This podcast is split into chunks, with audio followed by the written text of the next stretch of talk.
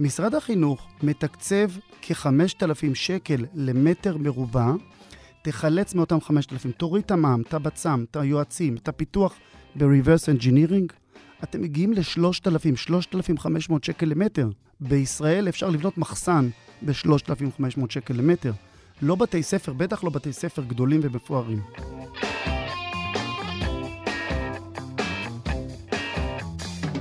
ברוכים הבאים למרקרים, פודקאסט סוף השבוע של דה מרקר. ההזדמנות שלכם לקחת פסק זמן ממחזור החדשות היומיומי ולצלול איתנו לסיפורים, לרעיונות ולאנשים שמאחורי החדשות. כאן באולפן איתכם כבדי שבוע, ענת ג'ורג'י וגיא רוליק. שלום ענת. שלום גיא. שמענו בפתיח את האדריכל ערן זילברמן, שמתמחה בבנייה ותכנון של מבני חינוך. איפה היית שבוע שעבר? הייתי באילת. אה, מה זה עשית היה- באילת? זה היה שילוב של אה, כתבה ובילוי וחופשה. אה, הבנתי. נסעתי לשדה... 3,000 שקל ללילה במלון שני כוכבים. אה, זה עלה קצת פחות, זה היה בחמישה כוכבים, גיא. אה, למה- ברור, ברור. אה, נסעתי לשדה התעופה רמון, אה, לכתוב עליו, שדה תעופה שהוקם עם הבטחה גדולה, בהשקעה של כמעט אה, שני מיליארד שקל. והכוונה הייתה שבשנים הראשונות יטוסו בו בערך שני מיליון נוסעים, חלקם מחו"ל, חלקם מקומיים, ואחרי זה זה יעלה לארבעה מיליון. אה, בפועל המספרים הרבה הרבה יותר נמוכים, אה, גם בכל מה, ש... בכל מה שקשור לטיסות אה, פנים. וטיסות זרות אין בכלל. זאת אומרת, יש פחות או יותר אפס טיסות זרות שנוחתות, טיסות מחו"ל, טיסות בינלאומיות, שנוחתות ברמון. אז מה, ששמו שם שני מיליארד שקלים, מה חשבו שיקרה? שאלה טובה, שאלה טובה. השדה הזה הוקם, דרך אגב, בדחיפה מאוד מאוד מסיבית של ישראל כץ, שהיה אז שר התחבורה, והם האמינו שאפשר יהיה לשווק את אילת אולי לכל העולם, או את האזור. אז ככה, בפועל- מס- מ- מרמון להגיע למרכז זה כמעט בלתי אפשרי. כלומר, טיסות שנוחתות ברמון, ואחר כך אם אתה צריך להגיע למרכז, זה בלתי נסבל, כי אין רכבת מהירה. נכון. ואז הכוונה, אז המחשבה הייתה שאנשים יגיעו לאילת. הבעיה היא שאילת, מבחינה של הרמה התיירותית שלה, הולכת ומידרדרת בהשוואה ל... למתחרים בכל העולם, בהשוואה לירדן, בהשוואה לשארם. באיזו, בהשוואה לשכנות, לשארם ולעקבה, צריך לזכור שבעקבה יש שדה תעופה, אתה רואה אותו מהשדה כן. ברמון. עם חצי מחיר. רצו, הירדנים רצו שיהיה שיתוף פעולה ושיוקם אה, אה, שדה משותף, זה לא קרה בסופו של דבר. ובאמת, יש פה איזושהי תחרות, ומה שאמרו לי באילת זה שמגיעים לפעמים תיירים לאילת, נמצאים שם אה, בערך יום, וממשיכים לעקבה או לשארם. הרבה יותר עדיף להם, דרך אגב, בפסח. גם באילת היו הרבה מאוד תיירים מקומיים. דרך אגב, אחת הטענות היא שבאילת מעדיפים את התיירים הישראלים, כי משלמים יותר, אה, ותיירים זרים פשוט אחרי יום והישראלים. משלמים יותר כי הם פשוט רגילים לזה כבר, והתיירים מחו"ל חושבים שהמחירים פה מטורללים. או כמו שאמר לי ראש העיר אילת, לא מספיק משווקים אותה לתיירים. כן. אה, וגם צריך לקחת בחשבון שהשדה הקודם היה במרכז העיר אילת, יכולת לנחות וללכת ברגל, ופה יש מרחק של כמעט אה, 20-25 דקות נסיעה. טוב, תדברי פחות עם ראשי ערים ויותר עם אה, תיירים ואנשים שלנים במלונות, ותשמעי אה, כמובן לא, סיפורים בשביל אחרים. ההגינות אה, היה צריך להגיד גם את שמו. ברור, ברור. אה, אז זה היה בעיקר, דרך אגב, מחזה מאוד עצוב. אתה מגיע, זה היה כל כך ריק שצילמו שם סרט, והייתה שם... והשדה יפה. שדה, השדה מהמם, השדה כן. כולו כמעט סגור. וזה לעומת נתב"ג שצפוף בצורה מטורפת ואי אפשר אבל- לזוז שם. נכון, כן. דרך אגב, אחת הטענות של אה, כל מי שמצדד במה שקורה ברמון, אומר, היה קורונה, והם לא התאוששו עדיין מהקורונה, אלא שאתה מסתכל על נתב"ג, שהוא התאושש מ-0 ל-100, ואתה מבין שברמון 130, יש שם אה, כן. משהו יותר מהקורונה. בכל מקרה, זה מאוד עצוב. דרך אגב, גם החנויות הדיוטי פרי, בחוץ כולן סגורות, ובפנים חלקן אה, הגדול סגור. אנחנו נדבר היום על אה, חינוך בפודקאסט הזה, ולא על אה, אילת ולא על השדה, אבל לפני שאנחנו רוצים לחינוך, אני חייב להשמיע למאזינים ולך איזה קטע ששודר השבוע בערוץ אה, 13. בואו נשמע את הזוג סילמן. בחודש יוני האחרון, קצת לפני שהושבעה הממשלה, סילמן מתראיינת לחדשות 13 על הלחצים הכבדים שמופעלים עליה ועל ההחלטה למרות הכל להיכנס לקואליציה. המצלמה רצה כל הזמן, שמוליק סילמן מתערב שוב ושוב ומחדד מסרים. דקה, זה לא מפריע. אוקיי. בצלאל סמוטריץ' יכל לעשות לנו ממשלת ימין על מלא. עידית, את צריכה להגיד. אז בנט, בעיניי, המנהיג היחיד שקיבל פה החלטה קשה. אין לי ספק שנפתלי בנט נכנס לזירה, לוקח אחריות ועושה מעשה. אני רוצה להיות זהיר פה. אני כן, השמעתי גיא. את הקטע הזה, שלחתי אותו לכמה אה, חברים ובעיקר אה, חברות שלי. אה, תתארי לי איך את אה, שומעת ורואה את הקטע הזה. אה, זה הקטע שבו ראית בעל מאוד דומיננטי ואישה מאוד חלשה מולו.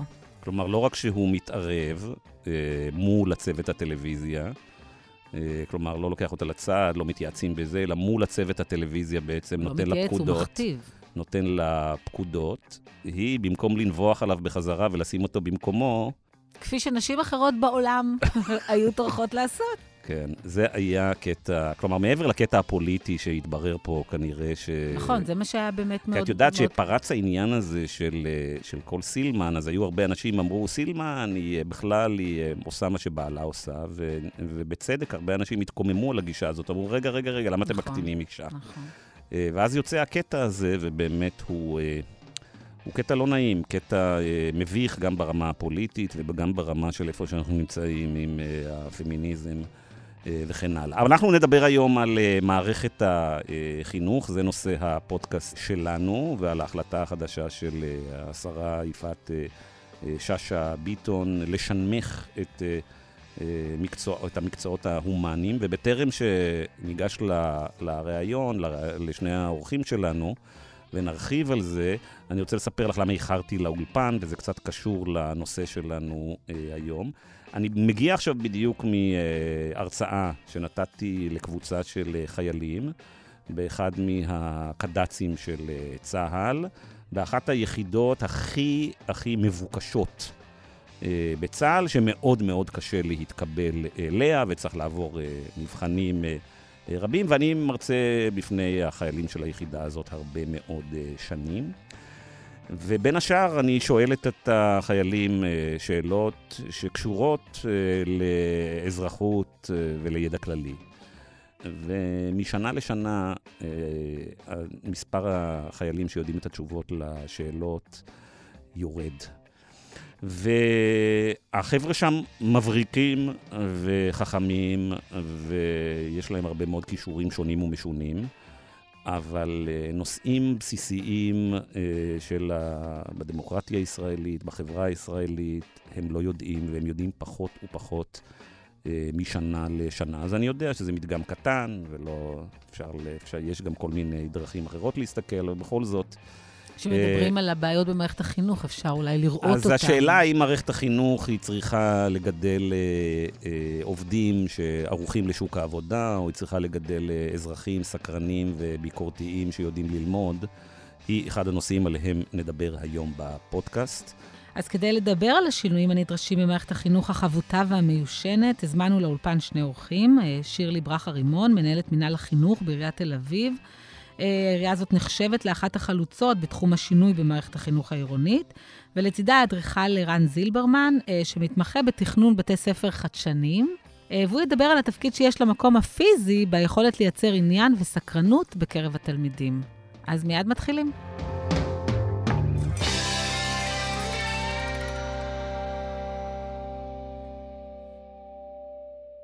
שלום ערן, שלום שירלי. שלום. היי. אה, אז שירלי, בואי קצת אה, אולי נתחיל איתך ועם היוזמה של אה, יפעת שאשא ביטון. אתם גם דוגלים פחות או יותר בביטול הציונים. האם התוך, ה- היוזמה הזאת יש בה מסר חדש, מסר נכון? האם היא יכולה לעמוד בפני עצמה? כשבוחנים אה, שינוי או יוזמה, אז צריך לשאול אה, למה. זאת אומרת, מה, מה המטרה בסוף? זה כבר כמה שנים שמערכת החינוך מסתכלת אחרת על, אה, על ההיבחנות בבתי הספר. אה, זה התחיל בשרי חינוך אה, קודמים, ובשנים האחרונות יותר ויותר בתי ספר עברו בחלק מהמקצועות, בעיקר במקצועות ההומניים, להערכה חלופית. כן, זו יוזמה שהייתה קיימת עם גדעון סער. גדעון סער וגם שי. פירון, וכאילו בכל... אה, הנושא של בחינה, שהיא רק שינון החומר והכאה, אה, שהיא רק מבחן היזכרות של מה המורה אמרה ואני צריך לזכור בבחינה, זה באמת כבר אה, תופעה שצריכה לעבור מהעולם. זאת אומרת, זה לא, לא מקדם למידה מעמיקה. יש יתרונות לשינון, אבל לא לשם היבחנות, אלא לשם למידה. ואת יודעת, כשהתלמידים מאומנים לחשוב במושגים של אה, ציונים, אתה בא ואתה לוקח רק מתחום מסוים את הציונים ומשאיר אותו בתחומים אחרים, במתמטיקה, במדעים. בעצם התחומים האלה הפכו להיות פשוט לא חשובים. אז זו הסכנה. זאת אומרת, יש הרבה סכנות במהלך, ש... שהוא המשך טבעי למהלך שנעשה כבר בשנים האחרונות, ואני מברכת על זה. אני חושבת שזה נכון שההערכה תהפוך להיות הערכה חלופית ולא בחינות של היזכרות. אבל כדי להשלים את זה, אחד, צריך בכל המקצועות אה, לבטל את בחינות הבגרות החיצוניות, כי אם יש אחת חיצונית ואחת פנימית, ברור שיש היררכיה. ולא סתם גם המורים חוששים שיקצצו להם השעות, כי ייקחו יותר שעות למתמטיקה ולאנגלית ויורידו מהשעות של הומני, זה, זה, זה חשש שהוא מוצדק. בתי הספר נמדדים בציוני הבגרות, צריך לזכור את זה. וצריך לתת זמן למורים ולמורות להכין את זה בסוף כדי לבחון שש עבודות בשנה, שזו החלופה, שש עבודות בשנה, לכתוב את העבודה, לבדוק את העבודה, להכין את התלמידים. אני לא חושבת שהתלמידים יודעים לכתוב עבודות סמינריוניות. אני לא חושבת שהתלמידים לכתוב, יכולים לכתוב עבודות חקר.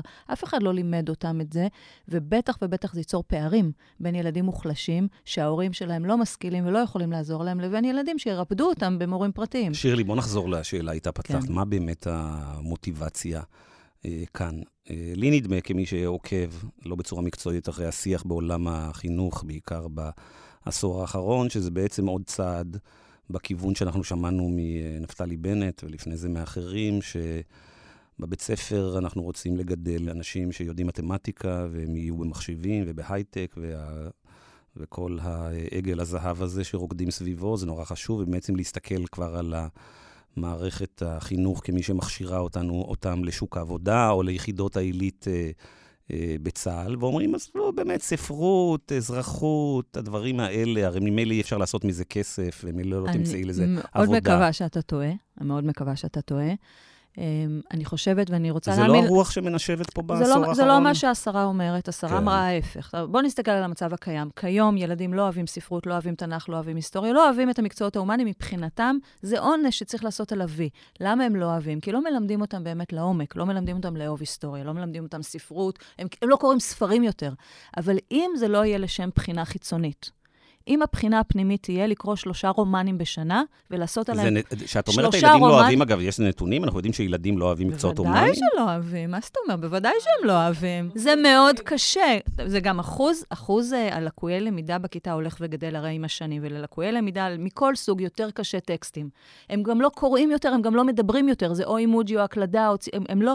אז כל העולם הטקסטואלי הולך ונעלם. אני מצפה, דרך אגב, שכשאילון מאסק קונה טוויטר, זה ידברו על זה למחרת בבוקר גם בשיעורי שפה, ולא ישאירו את זה לאחר הצהריים. אבל פה את נכנסת לשאלת התוכן, אני חושבת שגיא שאל בכלל על השאלה הכמעט פילוסופית של בשביל בית ספר. ואם בית ספר בא לעודד למידה והשכלה ורוח ואהבת הלמידה ואהבת הידע, או שהוא בא לקדם תעסוקה. אני מהאסכולה שהוא בא לקדם ידע והשכלה ואהבת הלמידה. אני חושבת שאם זה, זה חשוב, ספקנות, ספקנות, והלוואי וילמדו פילוסופיה, אבל כאילו, יש הרבה מאוד תכנים שצריך ללמוד, לא אומר שלא צריך ללמוד תכנות, כי זה שפה, ולא אומר שלא צריך ללמוד מתמטיקה ברמה גבוהה ואנגלית ברמה גבוהה. כיום לא לומדים לא את זה ולא את זה. כן, אבל תכנות, אני אגיד לך משהו רגע בכלכלה, ניתוח כלכלי.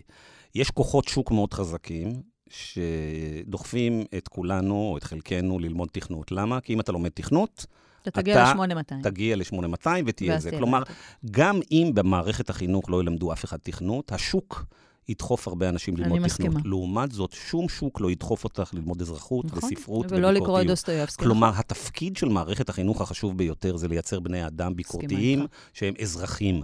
מסכימה. תכנות אני... זה נחמד, אבל יש לזה חלופות בשוק הפרטי. אז אני רוצה להאמין שמעבר מבגרות חיצונית שהיא רק שינון והכאה, ללמידה שהיא יותר מעמיקה, שהמורה בוחרת, אם המורה בוחרת שלושה רומנים וזה מה שילד קורא בשנה, במקום בחינת בגרות חיצונית, אם הוא יקרא שלושה רומנים והוא ידע לדבר על הרומן, מבחינתי זה הרבה יותר משמעותי מאשר שני שירים, שלושה זה, שהוא רק למד בשביל הבגרות ושכח דקה אחרי הבחינה. זאת אומרת, בסוף אני חושבת שהכוונה היא שבאמת הלמידה תהיה יותר מעמיקה, יותר מכוונת, יותר מצומצמת מבחינת היקף החומר, כי מורידים 25% מהתוכן, שאני חושבת שזה טוב, לא צריך ללמוד כל כך הרבה. עדיף ללמוד פחות, אבל לעומק כדי שיאהבו ללמוד. אז אני רוצה לשאול אותך, כמי שבאמת מכירה את המערכת הזאת מבפנים, אם את צריכה למפות את הפגמים במערכת הנוכחית. אני לא יודעת כמה זמן יש לנו. שלוש-ארבע שעות. לא, בואי ננסה להצביע אולי על שניים, שלושה פגמים מהותיים, שהם בעצם מעכבים אה, סקרנות ויצירתיות אה, וחדשנות אצל ילדים, וחשיבה עצמאית. אם מותר לדבר על שכר מורות, אז שכר המורות זה הדבר הראשון שמעכב את מערכת החינוך ותוקע אותה. זאת אומרת, מורה שעל משרה מלאה מקבלת 6,000 שקל בחודש, לא יכול להיות שהיא מורה מרוצה שתשקיע מעבר לזמנה, והן משקיעות מעבר לזמנה, ו- וגם תבוא ב- ותישאר לאורך זמן במערכת. נטישת המורות זה לא Buzzword, יש נטישה של מורות את המערכת. כל יום אני מקבלת טלפונים ממנהלות ומנהלים, ש... ואני לא יודעת איך אני פותחת את השנה בספטמבר. כל זמן שלא מעדכנים את שכר המורות, אין שום, שום יכולת למערכת החינוך שלנו להיות טובה. הוא עד כדי כך נמוך השכר, וזה לא, הם לא בכיינים המורים, באמת באמת השכר הוא נמוך. ואז צריך לראות מי מגיע להוראה ומי נשאר בהוראה ומי לא הולך להייטק, כי לוקחים אותו להייטק, כי את מורי הפיזיקה והמתמטיקה והגיאוגרפיה והכימיה, לוקחים, לוקחים. אז זה דבר אחד, שכר מורים. הדבר השני זה הריכוזיות. מערכת החינוך מאוד ריכוזית, הרבה מאוד דברים מוחלטים אה, למעלה מירושלים. אין אוטונומיה לרשויות המקומיות, אין אוטונומיה לבתי הספר. מנהל בית ספר הוא כמעט חסר סמכ... סמכויות. בכל מה שקשור לתוכנית הלימודים, אין לו סמכות, מה שקשור לארגון הלמידה, לתקנים, אין לו סמכות, בכל הקשור להעסקה, אין לו סמכות, אין לו כמעט סמכויות, אין לו אפילו סמכויות ענישה. אין סמכויות ענישה למנהל בית ספר. מורה שילד מתפרע לה בכיתה, אין לה מה לעשות איתו. אין, אין שום סמכות, הכל זה חוזר מנכ"ל על חוזר מנכ"ל, לא נותנים אמון במורים, לא נותנים אמון במנהלים. המערכת מאוד מאוד מאוד ריכוזית, וכל פעם מגיע שר חדש שאומר אוטונומיה, אוטונומיה. היעדר הסמכות של המורים על התלמידים היא תולדה של הריכוזיות של מערכת החינוך, או גם התרבות שנוצרה כאן בישראל, שנותנת אה, כוח עצום בידי ההורים, גם ויש וגם. גם אה, תרבות שההורה יכול לבוא...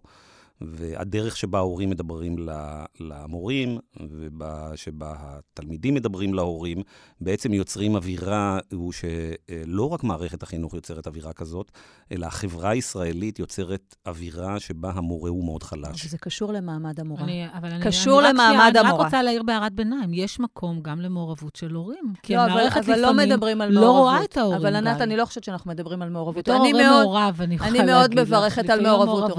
אני חושבת שמעורבות ההורים משפרת אותנו מאוד כמערכת, ואני מאוד קשובה להורים, מאוד. הם שותפים שלנו לעשייה.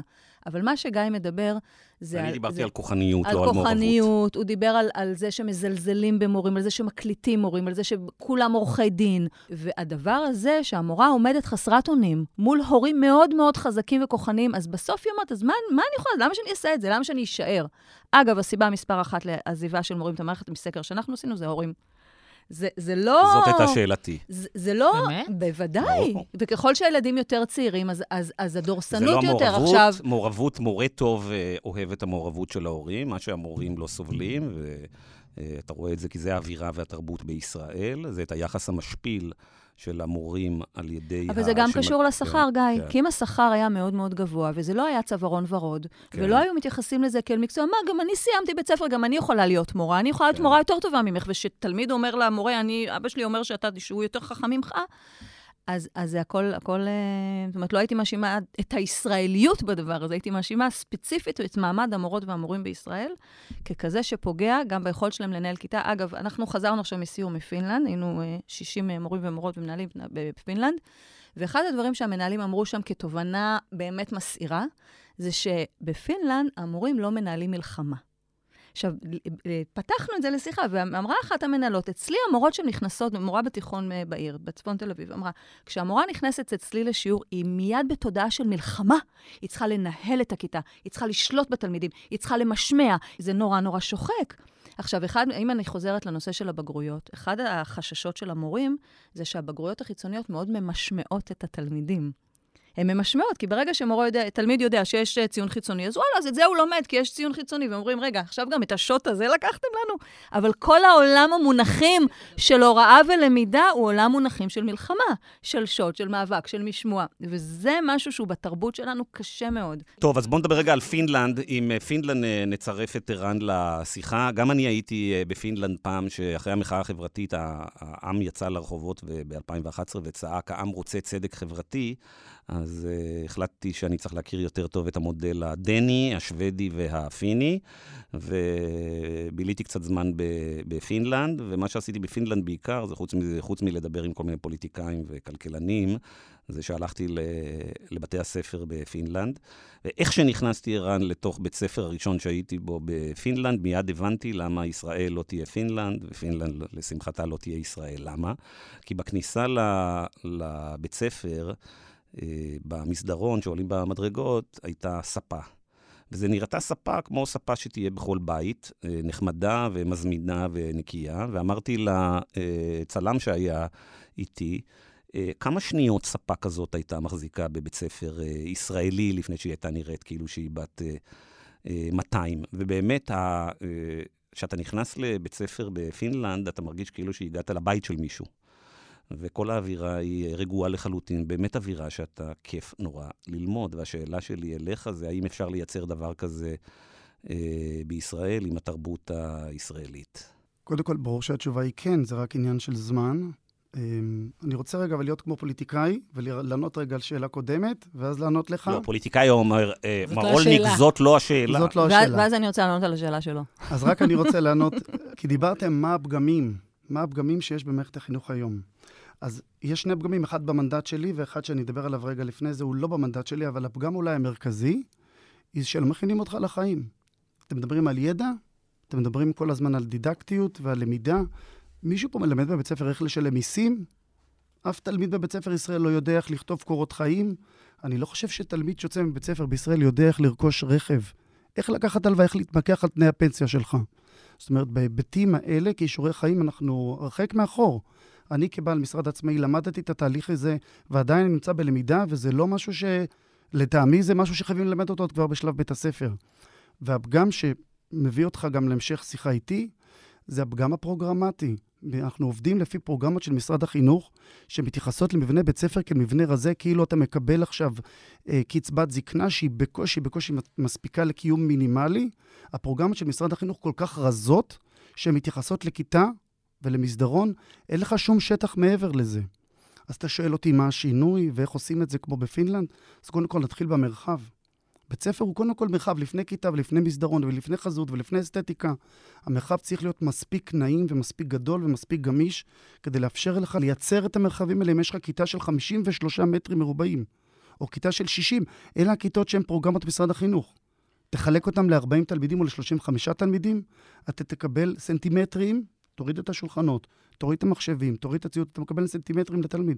איך אפשר לנהל אני, כזאת אני כיתה? אני רוצה אבל לחזור רגע אחורה, לפני שאנחנו, בעצם הייעוד של בתי הספר, הייעוד המקורי שהכתיב את התכנון שלהם, היה בעצם לייצר... מפעל. מפעל שמייצר אנשים דרך אגב, כולם מקבלים אותה מיומנות, ובעצם אה, ככה הם נראים בתי הספר. כל הילדים, בלי הבדל של דת, גזע ומין, לומדים את אותו דבר. לומדים מתמטיקה, לומדים שפה, לומדים, זה נכון שיש אחרי זה חלוקה, אבל, אבל לימודי הליבה הם זהים. כל המנגנון הוא של, של בן אדם שמגיע ומטיף חומר, והם יושבים ומקשיבים לו. זה נולד כי הייתה לזה מטרה אחת מסוימת. היום אנחנו רואים שהמטרה היא בעצם השתנתה, כי, כי החיים השתנו, אבל בתי הספר נשארו בעצם, הבנייה שלהם נשארה לפי אותה תפיסה.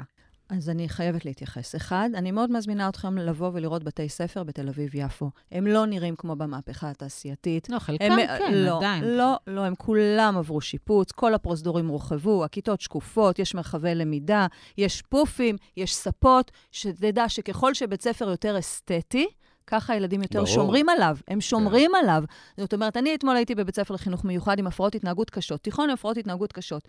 עשינו מהבית ספר הזה בונבוניירה, והמנהלת אומרת לי, זה לא ייאמן איך הם שומרים על הריהוט, איך הם שומרים על הספות, איך הם שומרים על, המח... שומרים על הקירות, כי זה כל כך נעים ויפה. עכשיו... שנייה, אני... אבל אני רוצה רגע לחזור ל... רק לערן, בעצם לקשר בין התכנון לפדגוגיה. עכשיו, כשאנחנו יודעים שהפדגוגיה צריכה להשתנות, כי המציאות השתנתה, איך אנחנו יכולים להתאים את התכנון, או מה צריך לעשות כדי להתאים את התכנון לשינוי? איפה הכשלים בתכנון הישן ומה צריך לעשות? ועוד שאלה רק, עד כמה זה נעשה באמת? מעולה. אז קודם כל אני רק אדייק אותך משפט אחד. הם תולדה של מהפכה תעשית כי חשבו שאנשים הם חומר גלם, תכניס אותם עכשיו לאיזה קובייה, תייצר להם כמה מכות, בסוף הם יצאו מחונכים ויוכלו לצאת לשוק העבודה. קודם כל זאת תפיסה ילדותית. אז התקדמנו מאז, התבגרנו מאז. היום הכלים מאוד מאוד פשוטים לייצר בתי ספר, וגם על זה אני חולק, אנחנו לא מייצרים בתי ספר חדשנים, אף אחד מאיתנו. אנחנו מייצרים פשוט כלי קיבול יותר גמישים. והמילה, אולי מילת מפתח היא גמישות. ככל שאנחנו מייצרים מבנים שמוטי שינוי, בקלות, בין אם זה לפתוח את המחיצה, ובכוונה אני לא אומר אם זה קיר, את המחיצה בין הכיתה לחלל החוץ-כיתתי. בין אם אנחנו מאפשרים את שינוי הכותרת, להפסיק לקרוא לחלל כיתה, להפסיק לקרוא לחלל ספרייה, להפסיק לקרוא לחלל חדר פעילות. מספיק לתת את הגמישות, את הגמישות בין אם זה בריהוט, ולא להפוך את זה לקרקס, כי לפעמים יש גם נטייה, אצל הרבה קולגות שלי ובהרבה רשויות, להפוך פתאום את בית הספר לאיזה קרקס של רהיטים ופופים וצבעוניות. בסך הכל, כל מה שצריך זה רק לתת את האפשרות לשבת בצורה נוחה. אם אתה רוצה לשבת על פוף, שב על פוף. רוצה על שטיח, שב על שטיח. רוצה לשבת מחוץ לכיתה, בקבוצה, לבד, על טריבונה, קבל את האפשרות הזאת. ככל שאנחנו נאפשר את הגמישות הזאת, ככה אנחנו נאפשר להדהד את היכולת לעבוד בקבוצה, ביחד, לבד, מחוץ לכיתה או בתוך הכיתה. וזה קשור למקור הידע. אם פעם במהפכה התעשייתית, כל צורת סידור הרהיטים הייתה כזאת שמורה עומד בצד אחד, יש מאחוריו לוח, הוא מקרין את הידע לכיוון של תלמידים. היום מיותר לציין שהידע נמצא בכל מקום. הבן שלי, לטעמי, בקושי שואל אותי שאלות. אם הוא צריך תשובה למשהו, הוא פשוט פותח את האינטרנט ושואל את עצמו.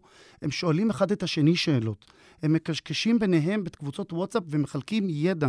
זאת אומרת, האפשרות היום היא לייצר את אותם קשרים שהם לא חד-כיווניים, אלא רק רב-כיווניים. אתם מדברים איתי על סקרנות, אז תמיד זה גם מתסכל אותי שמדברים על אדריכלות, כאילו מייצרת סקרנות. היא לא מייצרת סקרנות, ושאף אחד לא ימכור לכם את הקלישאה הזאת שמרחב מעוצב הוא מייצר סקרנות. הוא בסך הכל נותן רקע רגוע יותר, אולי הוא נותן רקע הרבה יותר גמיש, הוא נותן רקע הרבה יותר אה, נעים. אתה מדבר איתי על אלימות? כשאני רואה מבנים שיש ביניהם קיר, שסוגר בין כיתה לבין מסדרון. אתה בעצם יוצר חיץ. כשאתה מייצר קיר צבעוני, כתום, אתה מייצר אלימות. כשאתה מייצר מערכת שקופה או גמישה שמאפשרת לצאת החוצה ולהיכנס פנימה, נכון, אני מרגיש בעצמי הרבה יותר נעים. אמרה שירלי על הבתי ספר מבחינת חזות, נכון, כשאנחנו נכנסים לספרייה, כשאנחנו נכנסים לתיאטרון, יש לנו בעצמנו סוג של הרגעה פנימית, סוג של tone down. אז כל המטרה של בתי הספר הם, בדומה לפינלנד, שירלי, איזה אחוז מבתי לייצר הספר את זה. בתל אביב היום הקירות שקופים? 70 אחוז מבתי הספר, הקירות שקופים, ביסודי, בעל יסודי. בעל יסודי ביקשו שזה יהיה חצי שקוף, ובחינוך המיוחד זה גם, זה תלוי בלקות. אה, דרך אגב, סיפרה לי אימא אה, שהבן שלה לומד בבית ספר שהקירות שקופים, שהם ביקשו להצליל אותם, כי כן, זה חלק הפריע. להם שהילדים רואים תראו, מה קורה אנחנו בחוץ. עושים את כל התכנון עם מנהלי בתי הספר. אפרופו זה שההורים לא מרוצים אף פעם. אני, אנחנו לא, קובעות, לא קובעים שום דבר למנהלים, הכל נעשה איתם, כל הפדגוגיה, כל התפיסה, הם באים עם זה והם יושבים עם האדריכלים, ובעצם אנחנו מעצבים ביחד איתם את כל איך שנראה בית הספר, ו- וזה בהחלט בהלימה לתפיסה פדגוגית. אני רוצה רק להגיד שכל מה שערן אמר, הוא לא בבחינת חזון, זה קורה. גם לא צריך להגזים בלחוות את מערכת החינוך. תסתובבו בארץ, תסתובבו בבתי ספר, תסתובבו באשכולות גנים, נעשים דברים מאוד מאוד יפים בחינוך, ולא רק באדריכלות, גם בשבירת מסגרת הכיתה. אנחנו קצת מוטרדים מזה שהרבה מזה נעשה בתל אביב, שהיא ערך לא, ישירה בישראל. לא, לא רק, לא רק, לא רק זה, זה נכון רציתי שתל להגיד אביב... שאיפה שאני הסתובבתי, אני מודה שאני פחות רואה את זה. אבל אני רואה את זה לא רק בתל אביב, אני רואה את זה בכמה רשויות, וגם המשרד מעדכן את הפרוגרמות שלו. צריך גם להגיד מילה טובה על משרד החינוך, הוא מעדכן את הפרוגרמות, זה כבר לא רק פרוזדור עם כיתות, יש גם חדרי פרויקטים, והם הם מעדכנים. יש, אה, הצלחנו להכניס לפרוגרמה של משרד החינוך, למשל, שירותים ב- בחדר המורים. זה לא היה קיים, והצלחנו להכניס את זה. אז אני רק אומרת, צריך גם כן, לפעמים... משרד החינוך נותן רוח גבית אולי לשינויים האלה, הוא לא מוביל אותם. אני טועה, ערן? אה, את לא טועה. קודם כל, אני רוצה גם לחדד פה משהו. נכון שתל אביב היא מגדלור, אבל אני עובד בכל מרכז הארץ. אז מה אתה רואה מחוץ לתל אביב?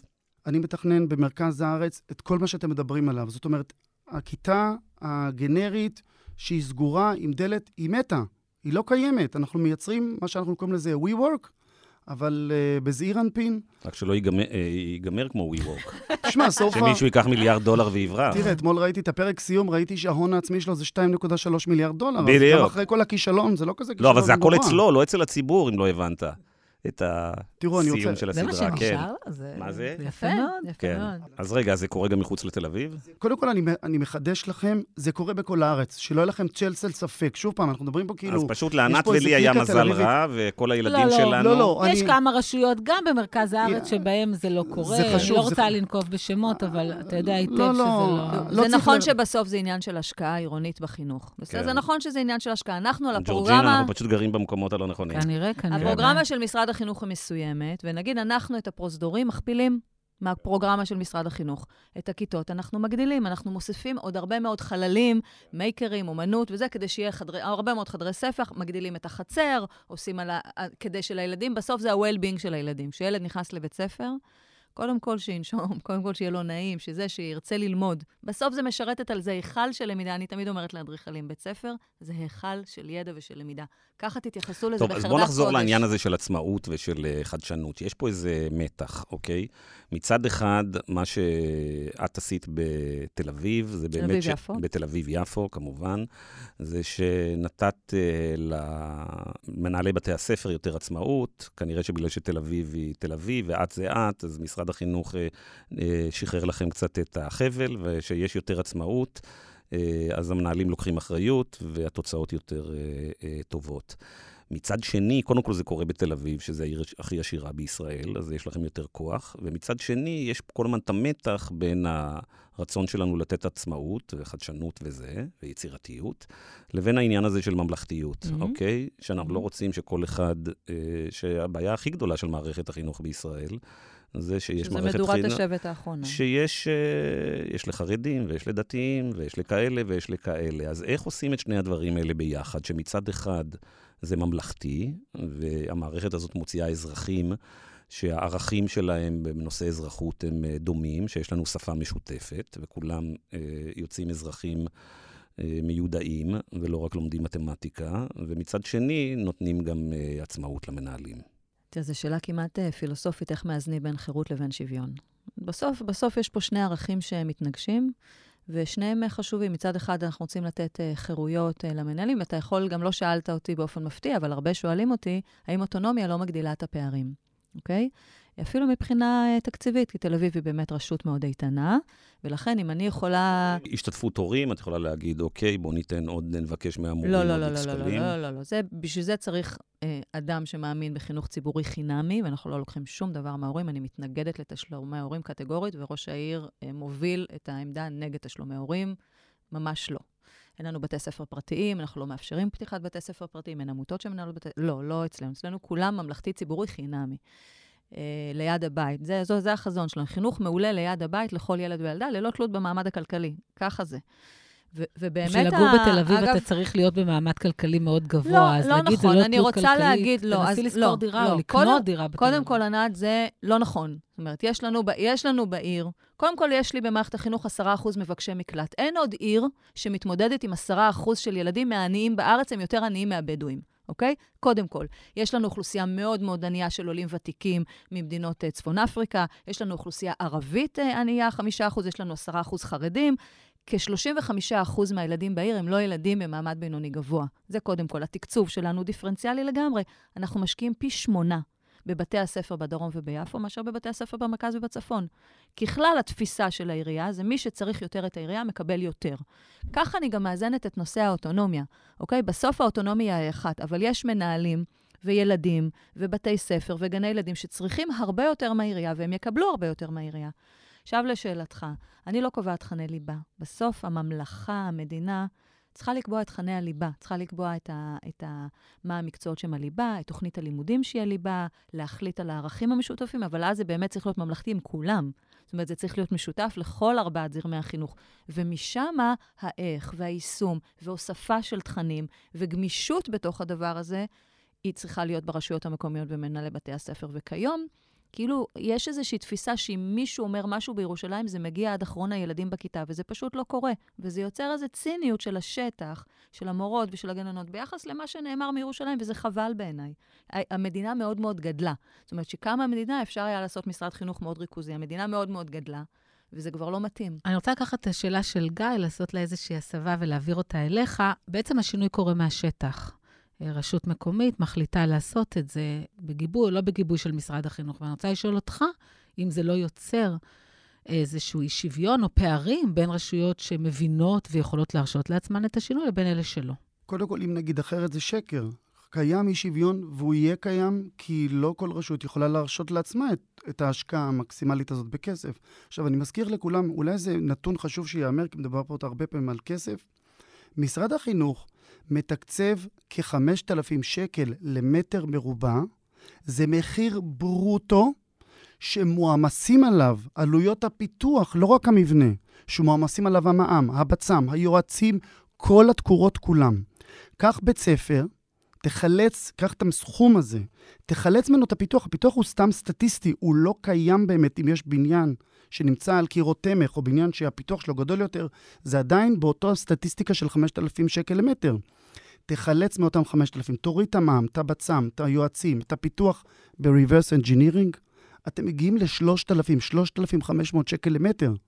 שתבינו, בישראל אפשר לבנות מחסן ב-3,500 שקל למטר. לא בתי ספר, בטח לא בתי ספר גדולים ומפוארים. אז הכיתוב קיים. ואז, ואז יש רשויות שמשלמות 5,000 ויש רשויות לא, שלא... לא, לא, לא, גם זה, אני גם פה אומר אחרת. כל מי שמספר לכם שרשויות משלמות 5,000 שקל, הוא פשוט לא מבין במספרים.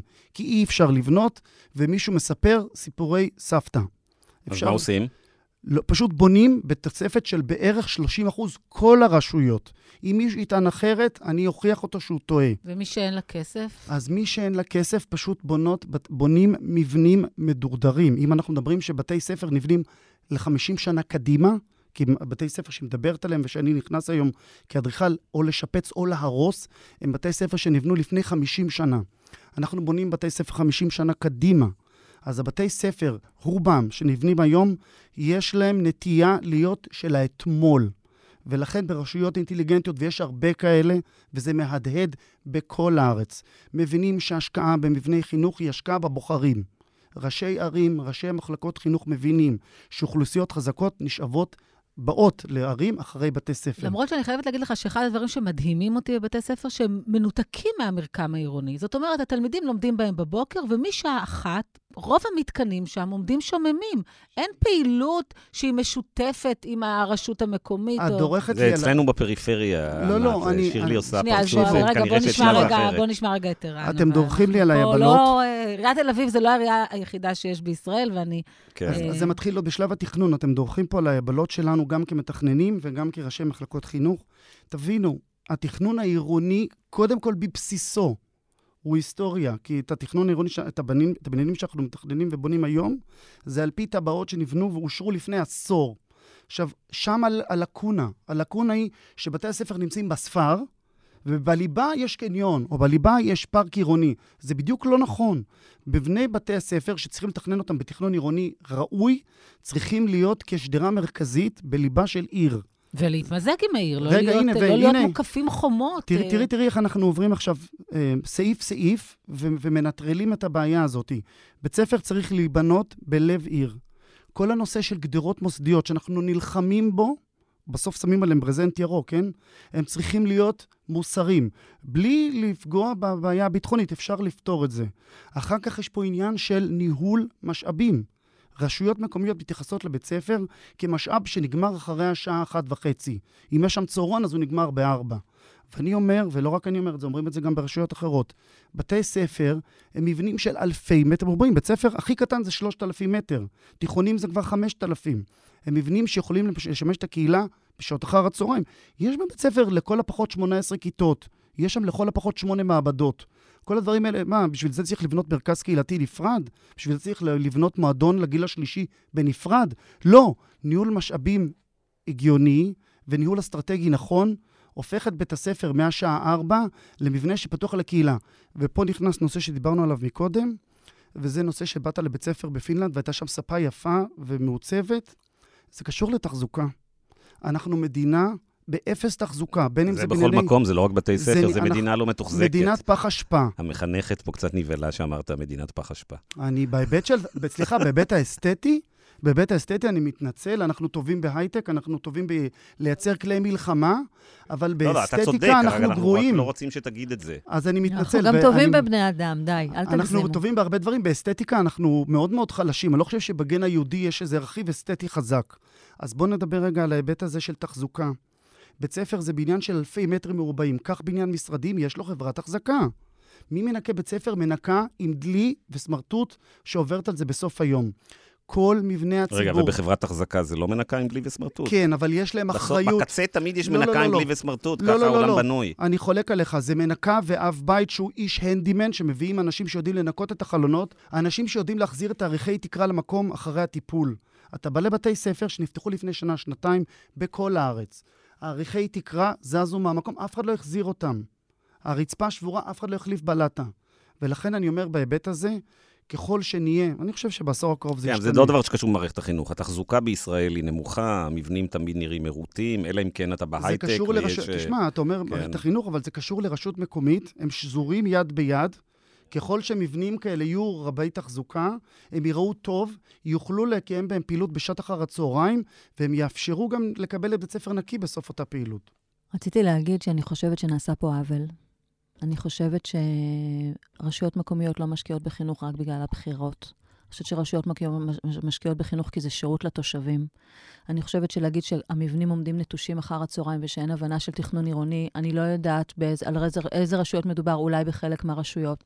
אני מסתובבת לא רק אצלי בעיר, אני מסתובבת בהרבה רשויות. בתי הספר, אני אגיד אצלנו, פתוחים עד עשר בלילה, הם משמשים מרכז קהילתי עד הלילה, הם משמשים מקום לקשישים ולילדים ול, ול, ולכל הילדים שמגיעים אחר הצהריים. בתי הספר מתוחזקים, הם נקיים, אנחנו עושים סקרי, סקרים. זאת אומרת, אני לא חושבת שזה נכון.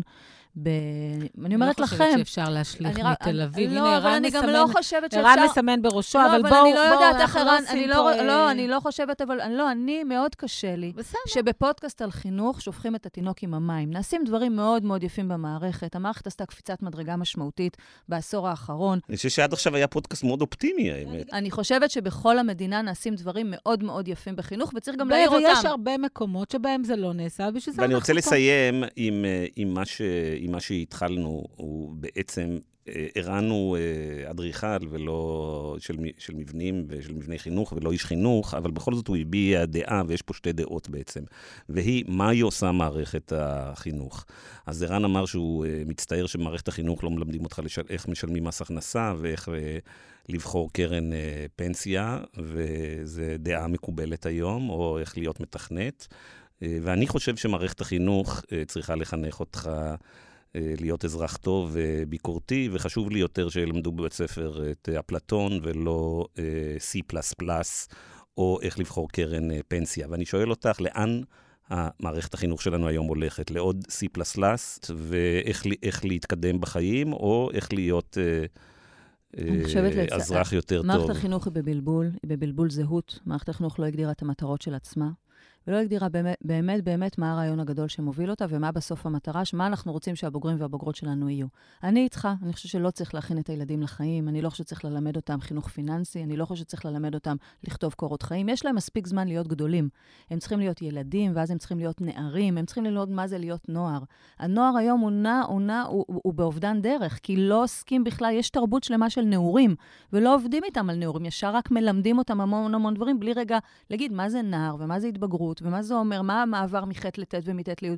לא עוסקים כמעט בילדים עצמם ובאישיות שלהם. ובעיניי זה הרבה יותר חשוב להפוך אותם לבני אדם. אני לא לאן חושבת, המערכת- ש- גיא, שזה צריך להיות אחד על חשבון השני. אתה יכול גם ללמד אותם להיות אזרחים טובים, וכן, גם ללמד אותם אני חינוך. חושב די... חינוך אה, פיננסי זה אני אגיד דבר לך למה מאוד אני כן מאוד חושב חשוב. שזה אחד על חשבון ולא השני. כולם יודעים לתת את זה בבית, אז למה ענת, אני? אגיד לך למה אני חושב שזה כן, בגלל שאני מלמד הרבה בארץ ובארצות הברית, אוקיי? ואני פוגש את התלמידים, ואני מלמד הרבה מאוד אה, שנים באוניברסיטאות, בתואר ראשון ושני ודברים אחרים. ומדי שנה אני פוגש אה, תלמידים שהם יותר טובים אה, בתכנות ובנושא עצמו, ופחות טובים בשאר הדברים שאני חשבתי שמערכת החינוך אה, צריכה. ובאופן אה, משונה, אה, דווקא בארצות הברית, בתואר הראשון, ב-undergrad, מלמדים אותם קודם כל בשנתיים הראשונות, הם צריכים ללמוד את כל המקצועות ההומניים, זה חלק, ולא ישר ללמוד אה, שבע אה, אה, שפות תכנות. אז זאת ההתרשמות שלי כמרצה. אני חושבת שזה גם וגם, ואני גם רוצה להזכיר שלנו יש תפקיד כהורים לחנך את הילדים שלנו ולהפוך אותם לאנשים טובים יותר. לא המערכת צריכה לעשות את כן, כל זה, אבל היא גם לא ההורים, כמו. שדיברנו פה בפודקאסט מהפעם, יש הורים שיש להם את היכולת לעשות וגם את זה, יש ויש את ההורים שאין להם את היכולת. לעשות את זה, וזה התפקידה של מערכת החינוך, להיות איפה שההורים לא מסוגלים לעשות את הדברים האלה. שירלי וערן, תודה רבה שבאתם לאולפנינו. לא שפכנו פה היום שום תינוק ושום מים, היינו מאוד אופטימיים. הרבה מעבר לרגיל, נכון, ג'ורג'ינה? אני, אתה, כן, אתה הגעת מאוד מפויס היום. למרות שהמילה ריכוזיות בגלל הייתה שדיברתי על. ריכוזיות. תודה רבה לכם. תודה רבה. תודה רבה. ביי ביי.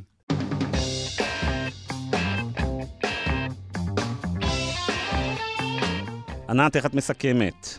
שהרעיונות שעלו פה הם יפים וטובים, ויכול להיות שעיריית תל אביב באמת עושה את כל הדברים היפים האלה, אבל זה רחוק מלהיות אה, משהו שהוא כלל ארצי, לפחות בבתי הספר שאני מסיירת בהם.